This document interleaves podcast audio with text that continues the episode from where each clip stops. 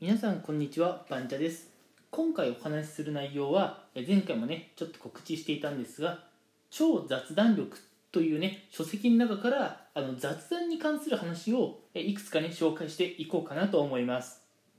あの私自身ねあの結構雑談とかね人と話をするってところにちょっと苦手意識があったのでどうやったらね雑談が有意義なものになるのかなっていうところでえー、まあ、疑問に思っている方とか興味のある方ぜひね、えー、最後まで聞いていただければと思いますしこの雑談に関するテーマはね、えー、本日から何回かに分けてね放送していくので、え興味のある方はねぜひフォローしていただければと思います。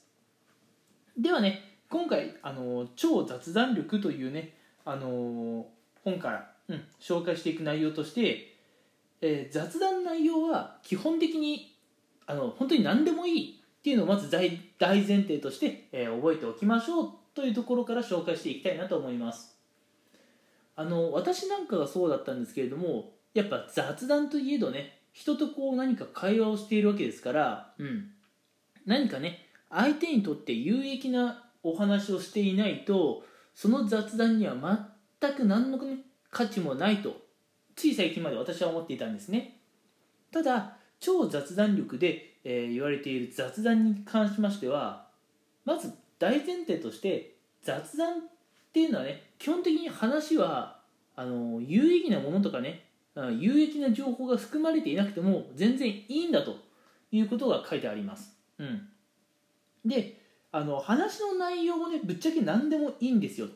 うん、ただ話の内容話の展開の仕方として大事なことはあの有益な情報のねまあ、受け渡し、うん、こっちが有益な情報を渡したから有益な情報をもらうとかあるいはね有益な情報をもらったからこっちも何か有益な情報を提供してあげるっていう雑談をするのではなくてあの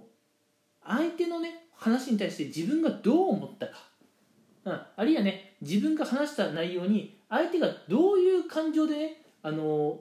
興味を抱いてくれたかっていう気持ちのねやり取りをすることの方が雑談においては大事なんだよというところです。うん。あの本当にやっぱ雑談ってさ相手にとってメリットがないと相手が聞いてくれないって私は思っていたんですけれどもまあぶっちゃけそういうわけでもないと。うん。あの普通に仲が良ければ有益な情報であれ、まあ、そうでなくても話は聞いてくれる、うん、それが雑談というものです。うん。まあ、確かにね冷静に考えてみればあの私もね学生時代友達とね何度も何度もたわいもない話をしたものです。本当にね何の有益性もない会話をしていたことがありました。うん。でもそれが社会人になるとね、まあ、気づいたらあの相手にね何か有益な話をしないと雑談としてはあの無意味だと思うようになっていました、えー、なんでねあの雑談内容っていうのはどんな話をね選ぶかっていうのは基本的に自由、うん、ただやっぱ重要視するのがあのその話題の中でねどんな気持ちが発生したかっていうところなんですよね、うん、例えばですよあの私ゲームが好きなんであのゲームの話を一連に出すんですけれども最近ねプレイステーション4でハマってるゲームがあるんですよね。で、まあ、例えば相手から言われたとしましょう、うん、でそこに対してあの私たちがねあプレイステーションプレイステーション4のゲームってあの面白いですよね。あそれハマる気持ち分かりますよ。っていうふうに気持ちであの答えてあげると相手もね次あの会話を広げやすかったりするんですね。ただその一方で相手がね、まあ、最近プレイステーション4では面白いゲームとか結構あるんですよってなった時にこっちがね例えばじゃあどういうゲームですかとかそのゲームどういうところが面白いんですかっていう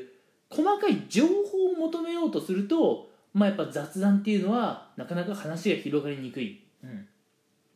大体プレイステーション4のゲームについてなんてネットで調べりゃ出てくることじゃないですか、うん、攻略情報だとかね。いくらで売っているとかね、うん、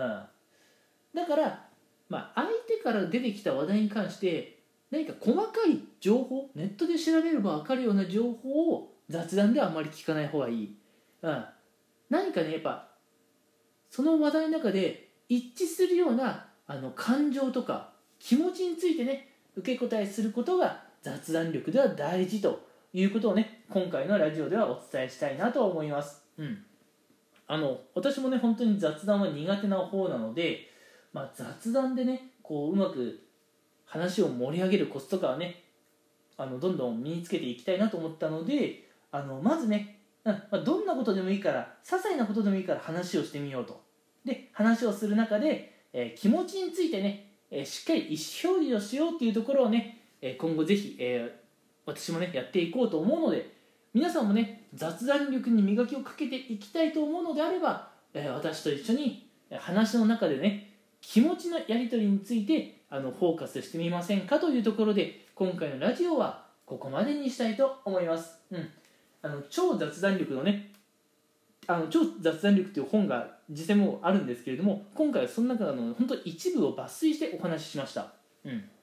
でこの超雑談力って本当に、まあ、そこそこの厚さがあって情報量もねかなりあるのであの今後もねこの超雑談力の中から雑談をね面白くするコツであったりとか、えー、雑談を有意義にするようなコツっていうのを、えー、複数回に分けて放送していけたらいいなと思うのでもしよければあのフォローなどをしてお待ちください。それではね、えー、今日はここまでにしたいと思います。最後まで聞いてくれてありがとうございました。